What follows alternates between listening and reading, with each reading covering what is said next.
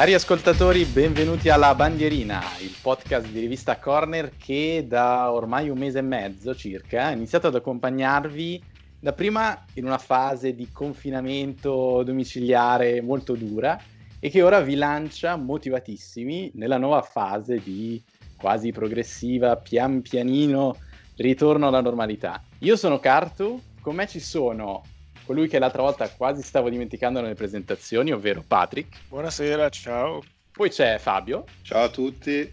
E da Vicenza Umberto. Ciao.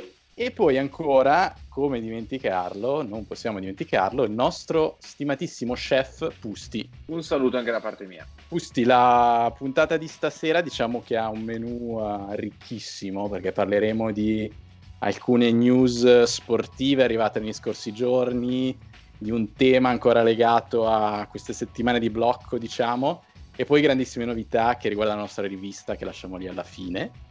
Ma invece nel tuo menù gastronomico cosa c'è stasera? Raccontaci un po'. Hai detto bene, il piatto è ricco. Allora, settimana scorsa sono andato a intervistare lo chef Lorenzo Albrici, una stella Michelin, e la nostra chiacchierata è iniziata con lui che mi ha fatto i complimenti per le mie ricette. In realtà non è vero, però vabbè, vi dico subito quello che ho mangiato stasera ed è in assoluto il, il mio piatto preferito ovvero ho provato, perché in realtà era la prima volta che lo facevo, mi sono fatto il fish and chips eh, domestico a casa. È uscito anche abbastanza bene, ho seguito alla lettera la ricetta di giallo zafferano, qui faccio pubblicità se vogliono sganciarci qualche franchetto, noi siamo qui. Devo dire che è uscito abbastanza bene, dicevo, da vedere non è che era proprio fantastico, ma era buono, molto buono. Eh, unica controindicazione, adesso c'è un odore di fritto nella mia cucina e nella mia casa in generale che, eh, vabbè, non è che proprio indicato soprattutto se eh, per quelle persone che magari stanno facendo smart working, lavorano da casa,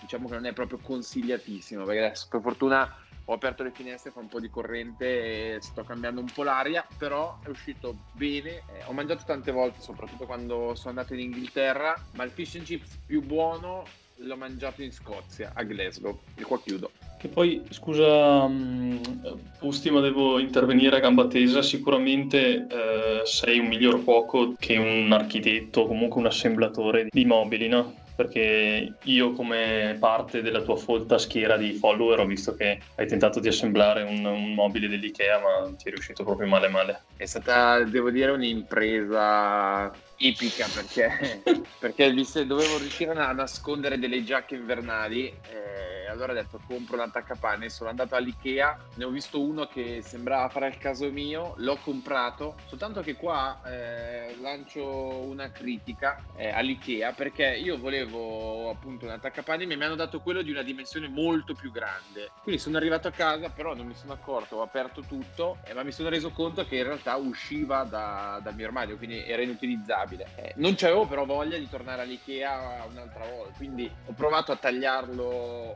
homemade usando tra l'altro un improvvido coltello da cucina per tagliare il pane, quello seghettato e il risultato è stato che eh, praticamente rotto il coltello del pane, non sono riuscito però a tagliare l'attaccapanni, sono dovuto tornare all'Ikea e ho comprato il pezzo giusto. Allora, dopo tutti questi inserti pubblicitari, perché hai citato marchi su marchi, eh, passiamo, torniamo a, allo sport, che è il nostro tema costante ovviamente di Rivista Corner e di questo podcast. I tuoi racconti ci hanno portato un po' in giro per il mondo, perché col Fish and Chips eh, siamo andati oltre Manica con eh, una nota catena di uh, rivenditori di mobili e tutto quanto. Siamo andati in Svezia, io vi riporterei in Svizzera con due notizie che sono emerse in questi giorni, perché siamo, abbiamo sete di notizie senza sport e adesso incomincia a muoversi qualcosina. Però queste notizie sono non molto sportive, ma più uh, finanziarie, più uh, come definirle? Politiche. Ecco, bravo. Eh, cosa, da cosa partiamo? Da, dal mondo dell'hockey? Ma penso che si possa fare un cappello un po' generale, nel senso oggi, mercoledì, ha parlato Viola Merd, eh, ministra... Come scusa? Dello... Viola a Merd, ministra no, beh, non fidarti dalla pronuncia, tranquillo. No, ah, no, ecco, controllo no, su Google. No, no, la faccio pronunciare allora al nostro Omar Cartulano che parla le lingue come pochi. Faccia lei. Anche ha lavorato in governo, eh, ricordiamo che ha lavorato in governo, Cartu. Eh. Braccio destro di, di Bersenko. Eh, pronuncialo tu allora il governo, va bene. Viola Hammer. In realtà posso correggervi tutti. Vai, perché c'è il notizia lista. Eh, in realtà è Viola Amherd. C'è un apostrofo? Okay. No, perché c'è la H dopo la M e perché am heard ha un significato. Ecco qua abbiamo perso tutti i nostri follower. Sappiamo che a noi la politica non tenderà mai una mano. Vabbè, la nostra amata Viola, la chiameremo solo Viola, ci scusi se... Se, se le diamo del tu. Eh, se le diamo del tu, grazie. Vabbè, oggi ha stanziato 350 milioni. Era già stato tema del precedente podcast, avevamo appunto parlato che un aiuto alla cultura era arrivato, non era ancora arrivato un aiuto allo sport. Aiuto allo sport che è arrivato. 350 milioni, dicevamo, 175 e 175, due tranche, 100 per il calcio, 75 per l'hockey su ghiaccio. Arriveranno tempi non così belli per lo sport, perché comunque ci sono tutta una serie di, di paletti. Non si tratta di, eh, di, un sostegno, di un aiuto a fondo perso, ma questi soldi le, le società dovranno restituirli in 5 anni anni. È ancora un po', un po vaga la formula appunto per, per la restituzione, qui eh, se ne saprà magari nei prossimi giorni. Possiamo però dire che, eh, non so se, se mi consentite metterla in questi termini, lo sport è stato un po' messo in riga dal Consiglio federale perché ha messo dei paletti. Chi vuole ricevere questo aiuto dovrà ridurre del 20% la massa salariale. Quindi mi viene da dire, soprattutto pensando al calcio più che l'hockey, che nei prossimi anni la Svizzera rischia di indebolirsi ulteriormente rispetto al resto dell'Europa e perdere un po' il passo. Non so cosa ne pensate voi. Ma se posso partire io, secondo me hai perfettamente ragione, ma va valutato anche il fatto che secondo me si creerà una scissione maggiore ancora all'interno della stessa lega perché penso io che ad esempio i grandi club che diciamo non hanno così bisogno di questo aiuto e non hanno intenzione di ridurre del 20% i salari rifiuteranno questo aiuto e andranno avanti per la loro strada quindi potranno addirittura aumentare i salari nel caso fosse possibile. Penso ad esempio nell'hockey questa cosa sarà ancora più visibile. Non so cosa ne pensa Patrick che è più sul pezzo sull'hockey Patrick è muto. Quasi addormentato. No, no, in realtà io sto facendo merenda. Eh, sto, sto mangiucchiando un po' a destra e a sinistra e mi stavo aprendo una bottiglia di un, di un, liquido che non sponsorizzo in questa trasmissione. Comunque ti ho sentito e sono d'accordo, nel senso che, per esempio, per quanto riguarda l'hockey, il rischio è proprio quello, ovvero che si crei ancora una lacuna maggiore tra le squadre che possono disporre di un capitale maggiore rispetto a quelle che invece faticano già o faticavano già nell'era pre-coronavirus. Per cui il rischio c'è eh, marcato e a questo punto non so in che direzione si voglia poi andare. Sì, no, è vero, perché come dici tu, cioè, parlando in, in, soldoni concretamente, alle nostre latitudini c'è l'Ambri Piotta, ad esempio, cioè per entrare un po' nello specifico, l'Ambri oggi ha gli stipendi assolutamente più bassi di tutta la Svizzera. L'Ambri deve per forza di cose accettare e, correre verso questi milioni per salvare la stagione, questa, le prossime, l'Ambri dovrà ridursi ancora, quindi se già adesso per l'Ambri fare i playoff era un miracolo, figuriamoci negli anni a venire. Sì, c'è, c'è, da aggiungere comunque che, perché ecco, ho letto magari qualche commento a caldo in cui si diceva, beh, in fondo sono prestiti, comunque abbiamo, abbiamo questa spada di Damocle sopra di noi, però comunque sono soldi pubblici che vanno giustificati alla popolazione e giustificare magari certi stipendi e tutto quanto in termini politici la cittadinanza è, è difficile, ecco, quindi... Eh, Posso... Comunque sì. portare un po' di cioè, per sostenere la mia tesi più che altro. Sì. L'economia legata allo sport in Svizzera ha un giro d'affari stimato certo. di 22,2 miliardi di franchi, con un volume di occupazione che equivale a 97.900 posti di lavoro quindi non sono soltanto i calciatori, non sono eh, soltanto queste persone che chiaramente eh, anche chi gioca nel Lugano comunque ha uno stipendio che è molto più, più alto dei nostri, probabilmente di, di, tutti i nostri messi insieme. Lo sport apporta un contributo globale dell'1,7% al prodotto interno lordo svizzero e del 2,4% dell'occupazione svizzera, quindi leggerla in quei termini è assolutamente per me riduttivo e semplicistico. Ma eh, mi inserisco io che, eh, che in Italia diciamo la, situazione è ancora a uno stadio pregresso rispetto alla Svizzera, addirittura sullo sport c'è ancora più confusione. Ma secondo voi, mh, da questo punto di vista, non ha influito un po' il, il populismo che ruota un po' attorno alla figura del calciatore del mondo del calcio e dello sport in genere anche in parte, come qualcosa può, a cui si può rinunciare eh, o che comunque un mondo viziato che, che, possiamo anche che possiamo permetterci solo in situazioni diciamo di, di, di benessere o comunque di, non di crisi come adesso. Se, secondo me ha influenzato il fatto che si considerano sempre i calciatori come dei privilegiati che non, che non uh, siano soggetti a, al Covid o comunque a pressioni che siano psicologiche o anche finanziarie di lavoro, perché non esistono solo i giocatori di Serie A, come dicevamo anche in qualche puntata fa, ma anche dilettanti e, e, e Serie C, eccetera.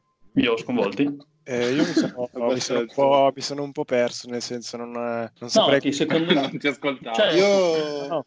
Io ti no, ho ascoltato, ascolt- Umberto. No, no, ma ho ascoltato, Grazie. però non ho, non ho capito... vado, pia- vado, a piangere in bagno. No, io ti ho ascoltato molto attentamente del vero, però non ho capito qual è il succo della tua domanda. Sembrava no, le domande che faceva Biscardi, le domande infinite di Biscardi. Si, si faccia, si faccia no, una domanda e si dia una risposta. Alle, alle iene, che c'è tipo quello scherzo che praticamente vanno dall'intervistato e gli fanno una domanda e non lo lasciano mai parlare, cioè continuano con la domanda. Ecco, noi, noi, noi volevamo alzare la discussione e invece tu ci entri con le iene, vabbè. Carto, no, com- la parola a te. No, no, comunque vabbè, dai, allora provo a risponderti. Cioè, secondo me hai ragione, nel senso sul tema sport c'è populismo e aggiungo io, da una parte è giustificato, nel senso oggi ci sono delle persone, se pensiamo più, più all'Italia, perché comunque in Svizzera si sta un pelino meglio, che veramente adesso non sanno come fare per mangiare e quindi è chiaro che prima devono arrivare loro rispetto allo sport, però chiaramente nei numeri che ho portato io prima, e qui carta canta, sono, sono persone, sono tante e non stiamo parlando soltanto di chi va in campo, o meglio, soprattutto non stiamo parlando di chi va in campo, ma di tutte quelle economie, dei fornitori, cioè perché comunque una partita del,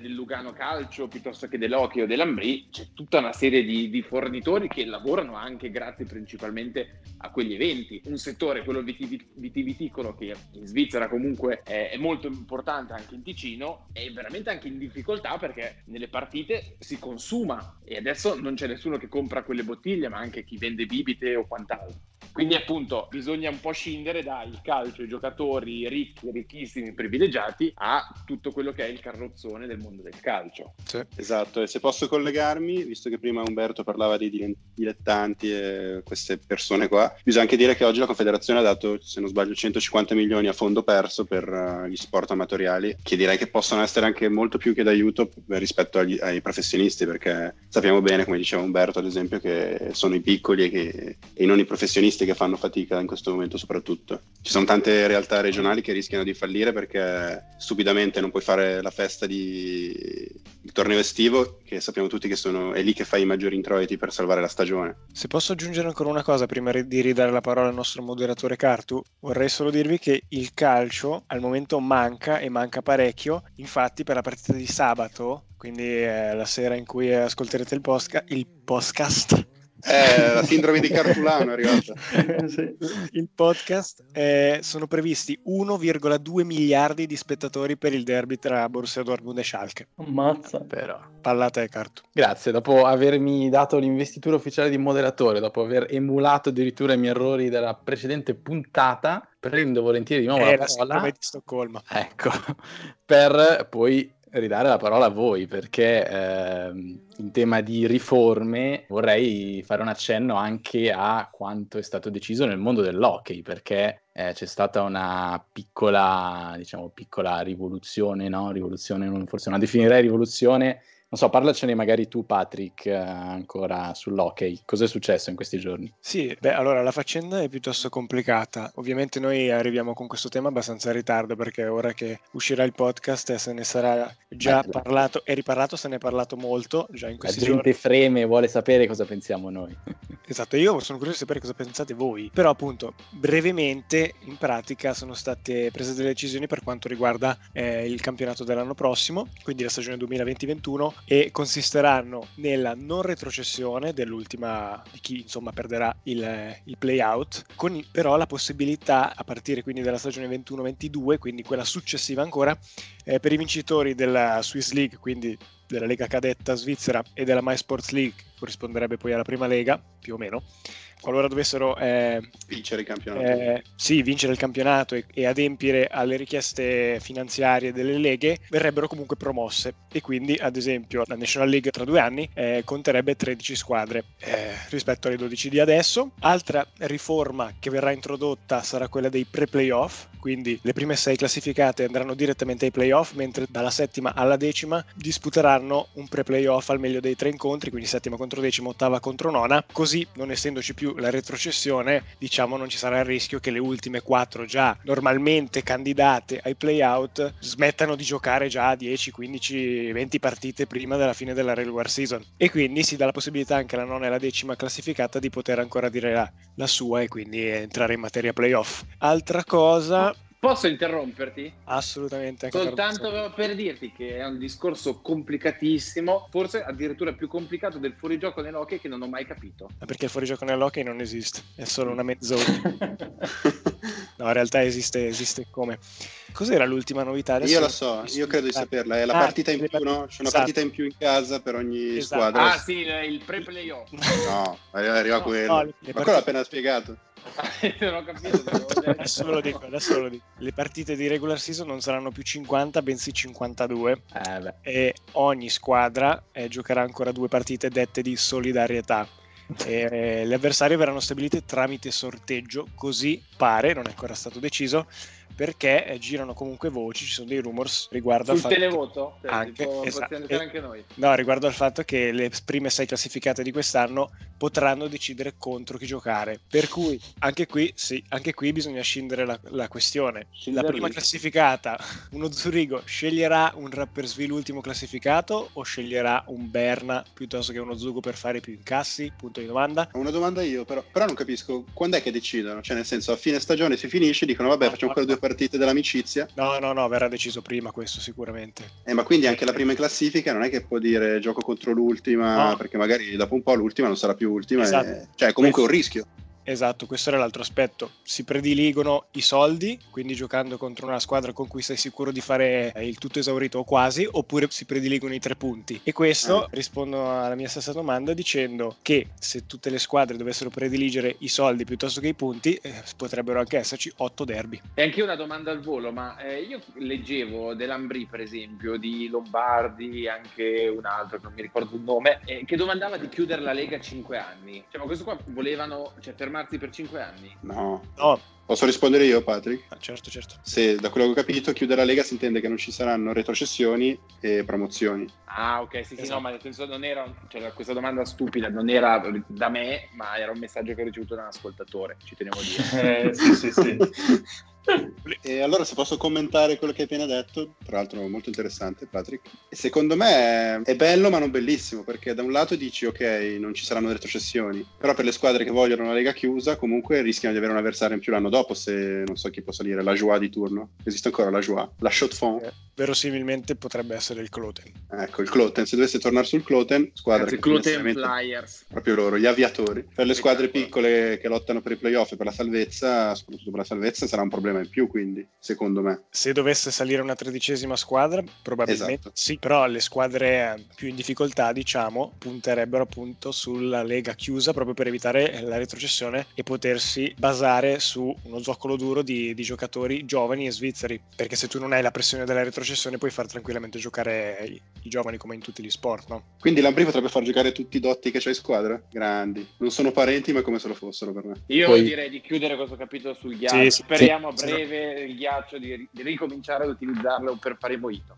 Ecco, con questa speranza dell'estate apriamo un'altra piccola parentesi di notizie sportive su uno sport che tanti sperano ri- possa riprendere quest'estate, ma ci sono dubbi su, sulle modalità e su come si farà, ovvero la Formula 1, perché dalla Formula 1 eh, in questi giorni è arrivata una notizia un po' bomba, un po' attesa, non, non sorprende nemmeno così tanto, però eh, è, è, una notizia, eh, ovvero Sebastian Vettel che a fine anno lascerà la Ferrari, soppiantato ormai eh, in squadra dal prodigio Leclerc che sappiamo amico del nostro Pusti. No, io, io Arthur. Eh, tu Arthur, solo fratellino, quindi tu speravi che venisse ingaggiato lui come seconda guida direttamente? Ma io devo dire dire che eh, cioè, hai dato tanta enfasi a questa notizia. Chi è che spera nel ritorno della Formula 1? Ma chi? Se no, che non è così divertente, la Formula 1 è una noia clamorosa, ma basta. Vabbè, ma ti fai il riposino della domenica pomeriggio prima del Eh. campionato? Bellissimo. Infatti la Formula 1 secondo me è fantastica perché tu inizi a guardarla la domenica pomeriggio, guardi la partenza perché è sempre spettacolare anche Mm. la MotoGP, ti addormenti e ti svegli quando mancano tre giri che poi eh, alla fine di solito o Ah, c'è perfetto. l'Hamilton di turno che ha 48 giri sul secondo di vantaggio oppure c'è ancora una bagarre verso, la- verso il secondo o terzo posto. Sì, è come cominciare a guardare i mondiali alla cerimonia d'apertura e svegliarsi quando Fabio Rosso sta per tirare il rigore che ti fa vincere i mondiali. Non commento. Sì. Comunque, bando, bando alle ciance, eh, colgo la domanda, diciamo, implicita di, di Cartu sulla, sulla Ferrari da, da- da italiano, me l'accolgo. Ecco, Anche dopo se- tutti questo sport svizzero dovevo farti parlare. Esatto, Eh, esatto. È caro. Cioè, nemmeno io impazzisco per la Formula 1, però effettivamente mh, il calciomercato, diciamo, dei, dei piloti è interessante, nel senso che si spostano come veramente dei calciatori di, di primissimo livello, perché poi i posti sono anche molto, molto ridotti, quindi ogni, ogni squadra ha due, due piloti, quindi è una scelta abbastanza importante.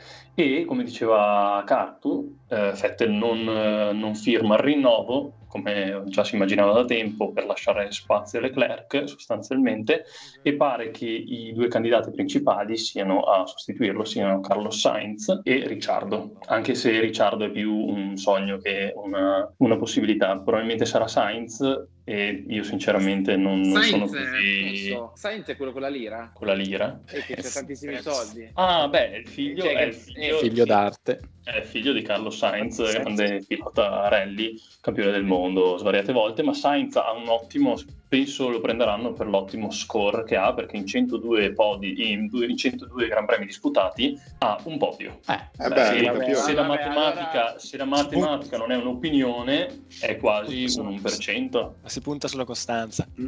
Comunque mi hai spoil- spoilerato l'unica cosa che sapevo sull'argomento, ovvero la- il Formula 1 mercato. Sì, No, vabbè, bellissimo. Allora, allora diciamo anche che Gheddafi aveva un bel piede, ha giocato in Serie A perché era bravo. Ma Ma comunque, sai, eh, dimmi, dimmi Patrick. allora ti chied- posso chiederti una cosa, Umbe? Allora, secondo te, previsioni, eh, riacciuffando l'amico eh, Anthony Leclerc, secondo te potrebbe essere... Anthony. Come cazzo si chiama? Arthur. Arthur. Vabbè, ma sì, il, Leclerchino. Leclercino. Secondo te potrebbe formare la coppia assieme al fratello come i fratelli Marquez? Beh, allora, eh, a parte che io di questa cosa di un Arthur Leclerc formidabile le so solo da Gianluca Pusterla, detto Pusti, quindi non, non mi fido. Eh, Che potete però, capire, cioè, sì. dai, avete sentito quanto io ne so di Formula 1, quindi... no, no, comunque, no, a parte gli scherzi, sì, c'è l'idea, sicuramente è un'idea che poi viene sempre ripresa perché i grandi nomi, poi associare i fratelli con i fratelli, sempre eh, così fa un po' di- di- di- di ascolto e di traffico, però è vero che se Arthur Leclerc, eh, se Wikipedia non mi frega, è un 2000, un classe 99 e Mick Schumacher, che credo sia veramente questione di tempo prima che Schumacher eh, esordisca in Ferrari, perché è un po', un po' chiudere il cerchio, anche se forse è più qualcosa di romantico che legato ai dati, però è un ottimo pilota da quello che si dice, poi se il buon sangue non mente. Quindi non so, chiedo a te Cartu se tu che sicuramente sei molto più esperto di noi, cosa ne pensi magari anche in ottica di altri piloti, perché ad esempio si dice qualcuno ha suggerito di riprendere Fernando Alonso a fare la chioccia un po' a Leclerc, sarebbe Sì. bellissimo. Ah, No, pe- Beh, ma penso anche, che... perché, anche perché, e ti faccio la domanda anche Sì. su questo, sia Alonso che Vettel sono arrivati in Ferrari quattro volte campioni del mondo e insieme hanno fatto zero. eh, quindi È proprio lì che volevo arrivare. Ha subito Ah, la sindrome Alonso. da Alonso. Allora, supero Carto, mi, mi supero Carto sulla sinistra e mi butto dentro io. Poi lascio continuare Carto. Io appunto volevo fare una domanda, non ho ancora capito chi è l'esperto di Formula 1 del nostro podcast, quindi faccio la domanda e chi vuole rispondere risponda. Alla- perché qualcuno deve fare sto bilancio su Vettel, non l'ho visto da nessuna parte. Questi, quanti anni ha fatto Vettel alla Ferrari? 5? 4? 6? Chi c'era 7? arrivato? Sì. Quindi- Settel, Settel. Ma Se no, ricordo bene, il mondiale non l'ha mai vinto con la Ferrari, giusto? No. no. E lui era arrivato un po' in pompa magna per risollevare le sorti della rossa che non vinceva da un po'. Alla fine, quindi è un fallimento o no? Mi prendo io la palma di esperto? Da, da piccolo non perdevo un gran premio, poi anche per me devo dire comunque è svanito un po' l'entusiasmo, ma continuo, continuo a seguire. Vettel è eh, un fallimento non totale, ma un po' sì, perché comunque arrivi che sei il campionissimo, sei in teoria il pilota più forte che ha vinto quattro titoli, tutti si attendono tantissimo da te, poi vabbè anche lì sei tedesco, quindi si riassocia l'immagine Schumacher e alla fine non porti a casa nemmeno un mondiale, arrivi arrivato due volte secondo. Eh, nella Formula 1 sappiamo è fondamentale la, la, la monoposto, la, il tuo motore, l'aerodinamica, quindi fattori che vanno al di là del pilota, però ci metti anche del tuo e in alcune occasioni come adesso confondo gli anni, ma credo fosse il 2018 in particolare dove aveva iniziato vincendo eh, in testa al campionato, poi ha subito una rimonta clamorosa da Hamilton, ha dimostrato di con la testa non essere all'altezza secondo me di, di Hamilton e di non reggere la pressione dell'ambiente Ferrari. Quindi gettargli totalmente la croce addosso sarebbe eccessivo, comunque anche se aveva una super Red Bull quando ha vinto i mondiali eh, non, è, non, è, facile vincere dei mondiali come l'ha fatto lui, però ecco, ci si aspettava tutti di più da lui, quindi per me non, non verrà ricordato nella storia dei piloti Ferrari di sicuro. E eh, per rispondere anche alla domanda sulla coppia, se adesso se ne va anche, e arriva un pilota come Sainz, non il più forte magari a disposizione, è perché in Ferrari c'è un po' una tradizione che piace di avere il pilota di riferimento e una seconda guida che non crei troppi, troppe rivalità e troppi problemi. Quindi Sainz in questo senso sembrerebbe prestarsi di più al ruolo di comprimario di Leclerc. Anche secondo me Vettel è un po' insofferente all'antagonismo intra e interscuderia, cioè lui quando è messo in condizione di essere il migliore probabilmente è il miglior pilota che ci sia. Quando invece subisce la pressione della presenza di un pilota come Hamilton o come da quest'anno del suo compagno Leclerc, secondo me va sottotono e, e sente troppo la pressione, quindi cioè io mi ricordo le poche gare che ho visto quest'anno, Vettel ha fatto veramente un sacco di errori e anche clamorosi spesso. Sì. A quella che possiamo chiamare la sindrome di Gonzalo Higuain. Eh, abbiamo, parlato di, abbiamo parlato di gente che non vince, andrei un attimo su invece chi ha vinto, quindi Lewis Hamilton. Eh, avevamo ricordato per chi ci ascolta volta di Clarence Seedorf e di come ci ricordiamo Seedorf con le ciabatte. Io Hamilton me lo ricordo vestito come un tamarro che si è presentato a Wimbledon e non l'avevano fatto entrare perché era vestito troppo male e non hanno guardato in faccia nessuno. Chi se ne frega se guadagni 50 milioni all'anno, tu non puoi entrare a vedere la partita. E un'altra cosa brevissima, non so se vi è capitato di vedere su Netflix la, la serie sulla Formula 1, perché devo dire, la Formula 1 non mi piace particolarmente, probabilmente l'avete capito, ma la serie TV che hanno fatto, eh, Drive to Survive forse, eh, devo dire che è spettacolare, cioè con tutti i retroscena, eh, si vedono le scuderie che vincono, ma anche quelle invece che devono veramente lottare per una posizione e si capisce quanto possa contare un, un ottavo, nono, undicesimo posto per determinate scuderie, quindi ve la consiglio. Bene, abbiamo avuto un consiglio Netflix eh, anche in questa puntata e direi che è arrivato allora il momento di tornare piuttosto sul calcio, ma restare un po' nell'ambito di grandi personalità dello sport. Farei parlare Fabio. Di cosa andiamo a discutere adesso, Fabio? Andremo a discutere di calcio, sport e social media, social network, che dir si voglia. Volevo parlare con voi, l'avevamo già accennato forse nella prima puntata, eh, queste dirette Instagram che, che, spopolano tra i giovani. Eh, volevo, vedere, volevo sapere cosa ne pensavate voi, perché secondo me sono belle, nel senso anch'io le guardo e Vieri secondo me è stato veramente furbo e è bravo a creare questo concept, però da un altro punto di vista un po' più giornalistico, sono un po', non dico la morte del giornalismo, però ci si avvicina perché magari hai il personaggio, cioè è bello avere Vieri e Totti o Del Piero e Totti che parlano nel 2006, tutte queste cose qua, però con una mediazione giornalistica un po' più professionale secondo me potrebbero uscire delle cose molto più interessanti perché alla fine si riduce tutto, quello era fortissimo, quello era devastante, quello era bravissimo e poi risate su episodi un po' segreti che avevano tra di loro che sono assolutamente belli, interessanti. E vedo soprattutto che ci sono anche media che poi prendono informazioni da queste dirette e ci fanno articoli, Sky una di queste. Volevo sapere cosa ne pensavate voi di, questa, di queste dirette su Instagram. Beh, io ho anch'io sentimenti contrastanti a riguardo, nel senso che anch'io, come dici giustamente te, all'inizio ero positivo su questa cosa, nel senso che comunque secondo me il livello, e poi torno sempre a parlare di, di giornali e di eh, giornalismo sportivo Italia e Gazzetta dello Sport, eccetera, il livello è basso, molto basso ad oggi. Non sono io a dirlo di sicuro, ma sono anche semplicemente i dati di, delle vendite e degli ascolti che fanno i, i, grandi canali classici come la Gazzetta dello Sport, Tutto Sport, eccetera, e anche l'emersione di canali invece alternativi come L'Ultimo Uomo, eccetera. Però eh, all'inizio appunto ero positivo perché poi togli tutto quel,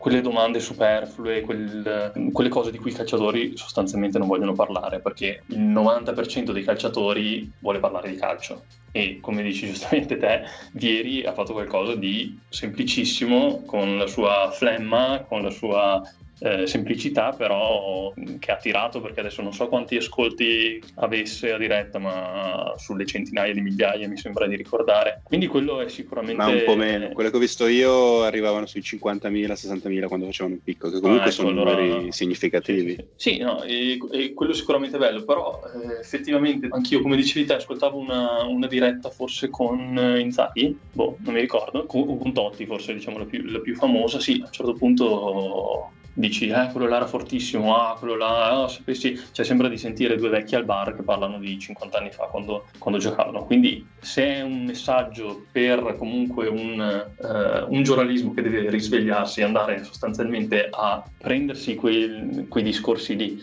dai calciatori, invece magari di chiedergli dettagli sull'attualità che non, non, gli, non, gli, competono. Eh, cosa vai a chiedere? Cosa ne pensa sul conflitto israelo-palestinese proprio ieri?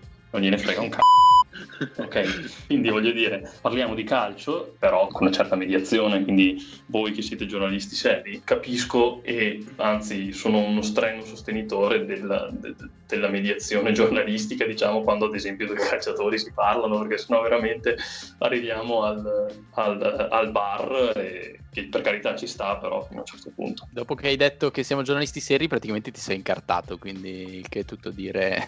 Inca- incartulato. ecco, a posto. Io mi zittisco dopo questo.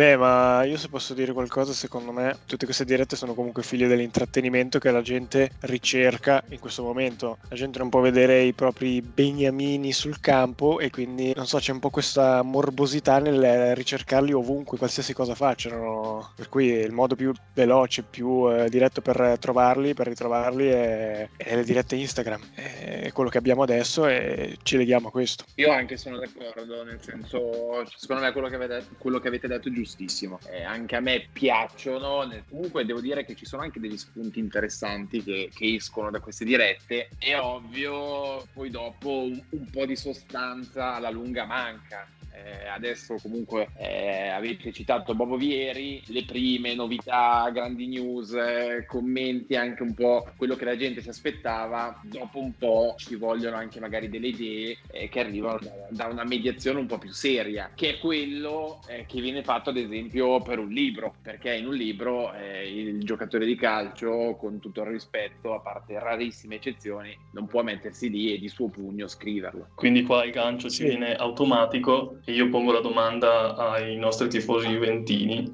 eh, cosa ne pensate dell'uscita de, del vostro capitano, nonché capitano della nazionale italiana ad oggi, da quanto mi risulta, Giorgio Chiellini, che nella sua autobiografia, che credo debba ancora uscire, comunque sono usciti degli, dei pezzi, diciamo, ha attaccato direttamente eh, Balotelli e vabbè, Felipe Melo, che sinceramente non ce ne frega niente di Felipe Melo. No, cosa ne pensate, insomma, di queste uscite un po' noiose, forse, e anche un po' ingiuste, credo, nei confronti di Balotelli?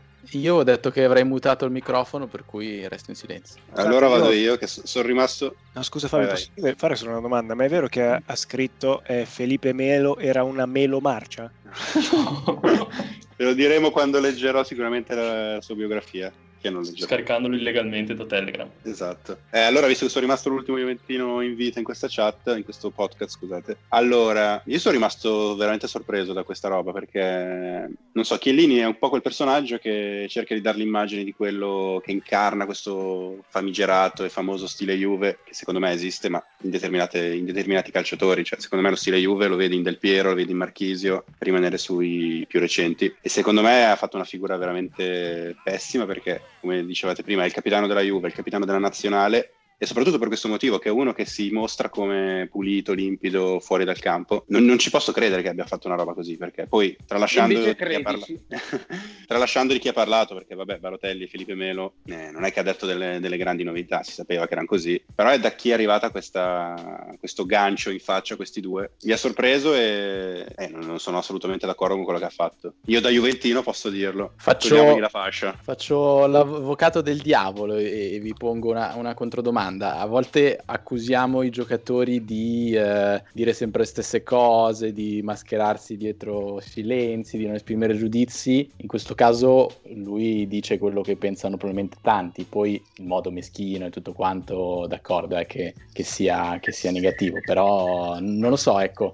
Ci dà fastidio a volte che un calciatore esprima veramente idee sui compagni o sugli altri, poi magari Ma chiaro. Mi butto io, mi butto sì. io. Secondo me cioè, bisogna essere uomini al di là di, eh, di tutto. Non, non, si può uscire con delle dichiarazioni del genere, con quello è eh, Mario, un amicone, c'è Juventus Brescia, tanti abbracci prima, durante, dopo la partita, si ride, si scherza, poi pronti via si legge dalla Gazzetta dello Sport piuttosto che eh, delle anticipazioni sul libro in cui gli spari addosso, cioè veramente questa è una pugnalata alle spalle. Poi per carità, quello che dice forse, cioè non si sa perché, eh, si riferisce a un episodio in Confeder- Confederation Cup eh, contro il Brasile. Eh, noi non sappiamo cosa è successo. È bello anche sapere questi retroscena, ma c'è modo e modo. Eh, non può essere dalla stampa con si continua a parlare di Balotelli e esce questa cosa. Per me Chiellini si è dimostrato veramente un uomo piccolissimo, ma per me lo dimostra sempre in campo. Io adoro, cioè per me Chiellini è un grandissimo difensore, cioè uno dei migliori in circolazione, è, è, uno degli ultimi difensori di quella vecchia scuola italiana di marcatori, picchia come un fabbro ed è bellissimo, però io non sopporto che ogni volta che viene toccato vola, simula, si tocca quel, quel suo nasone che ha e, e, e, quant'altro. Per me qua ha riportato quello che poi dopo lui fa in campo, perché anche in campo, secondo me, è una persona meschina, perché eh, io apprezzavo tantissimo eh, i giocatori alla Materazzi. Materazzi picchiava come un fabbro, le riceveva come un fabbro e dopo si faceva il conto degli attivi e dei passivi, se le aveva prese di più o se le aveva date di più. Chiellini le dà e dopo quando gli tocchi l'unghietta si butta, si rotola e quindi per me veramente Chiellini è un uomo piccolissimo. E dopo aver elogiato anche il nostro Giorgio Chiellini, dopo i vari team close e tutta la compagnia di gente che abbiamo diffamato in questo podcast, direi che allora abbiamo una soluzione affinché voi non spendiate i vostri franchi o euro nella biografia di Chiellini, che tanto poi viene ripostata sui vari siti Sport Mediaset, eccetera. Direi che Fabio o Cartu possono darci una soluzione migliore per spendere i nostri franchi o euro, giusto? Giustissimo. Giustissimo. Come dici Vai che you pay for? You pay for Rivista Corner. Uè, perché? Perché l'avevamo annunciato la scorsa settimana, stavamo lavorando alacremente, lo stiamo ancora facendo, ormai gli ultimi dettagli sono stati limati, è tutto quasi pronto per arrivare nelle vostre bucalette, ovvero il terzo numero di Rivista Corner, che l'abbiamo detto è rimasto un po' in stand-by, doveva essere già tra le vostre mani, sta finalmente arrivando con una copertina fantastica. Eh, siamo andati fino in Inghilterra per, per, regalarvi una copertina da sogno, Fabio. Cosa, cosa c'è in questa copertina? E esatto, poi... io innanzitutto non potrò mai dimenticare quella chiamata che ho fatto di un'ora con questo Matteo Masello, questo eh. sembra quasi riduttivo, con Matteo Masello, nostro grande amico, ormai possiamo definirlo, che avevamo già intervistato all'epoca ho fatto questa chiamata in un mix tra italiano, inglese, un po' francese. Io non capivo lui, lui non capiva me, però alla fine siamo riusciti a portare a casa una copertina dignitosa. No, scherzi a parte. Che... Ehm... Io una volta in vacanza ho avuto una storia del genere, non ci capivamo, ma sono riuscito a portare a casa.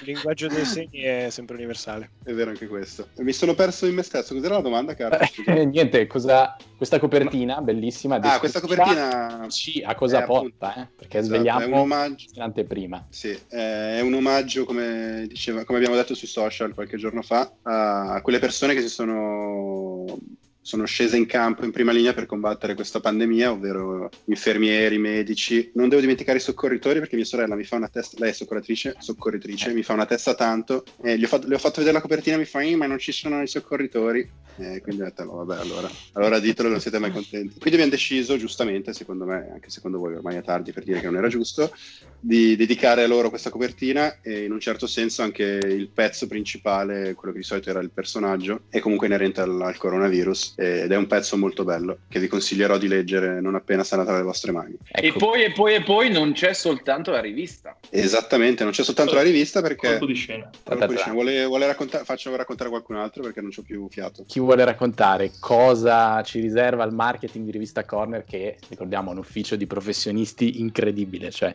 i migliori del cantone sono tra le nostre fila. Oltre ad abbonarvi alla rivista Corner e leggerla, averla tra le vostre mani, averla sul vostro schermo se leggete il nostro sito online, che quello è sempre gratuito, la rivista Corner ora potrete anche indossarla perché in collaborazione con eh, Fiku Fish, un- un'azienda cinese, abbiamo deciso di eh, lanciare una, una maglietta che, che contiene il nostro bel logo e la splendida copertina di cui vi abbiamo appena parlato. Questa maglietta è un'iniziativa benefica per eh, così eh, dare anche il nostro aiuto come, come possiamo ai più bisognosi in questo momento. È proprio E- vero che quelli Sì. che meno hanno più danno. Perché non ci abbiamo una lira, ma vogliamo fare del bene perché è importantissimo in questo periodo. E quindi invitiamo tutti gli ascoltatori che ci stiate ascoltando su Radio Gwendalin o nel nostro podcast su Spotify, su Spreaker, a seguirci sui canali social perché nei- in questi giorni eh, pubblicizzeremo a fondo questa iniziativa e dovete assolutamente comprare questa maglietta perché è fighissima, raga. Beh, da- visto che il podcast uscirà sabato, se ricordo bene i nostri piani, da domani, perché uscirà di domenica la nostra bellissima maglietta. Bravo. Quindi da domani, mi raccomando, appena vi svegliate, lavatevi la faccia, scrollate, cosa? oltre che il pistolino, anche lo schermo del, del del- del vostro telefono e guardate la nostra maglia, compratela, fatela del bene, non per noi, perché come detto non, non ci viene in tasca un franco, ma fatelo per, per Eh, adesso, adesso non ci viene in tasca un franco, questi sono paroloni. Ma eh, io sono qua che fremo e ovviamente non vedo l'ora che mi arrivi la mia maglietta, però non vedo anche l'ora di sentire quella musichetta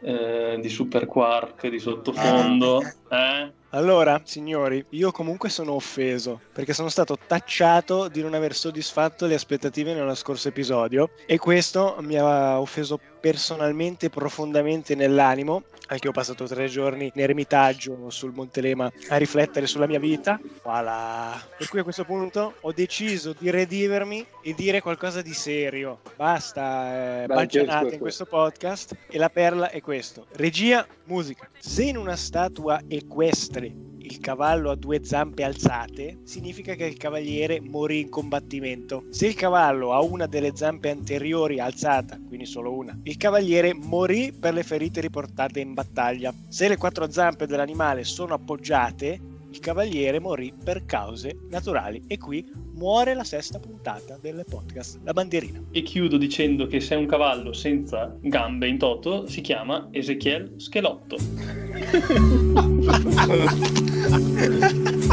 Ho perso anche le cuffie su questa battuta. Vi prego di lasciarla. Bene, prendo io la parola per salutare tutti, così facciamo- la facciamo finita. Saluto a nome di tutto il team Corner e la bandierina, i gentili teles- no, radioascoltatori. Come si dice? Podcast ascoltatori esiste? Lo possiamo coniare? Podcast, Podcast, ascol- podcast ascoltatori. I, i Posta nulla facenti che ci ascoltano. E ci risentiamo tra una settimana, magari con la rivista tra le nostre mani. No, ancora un po' presto, però fa niente.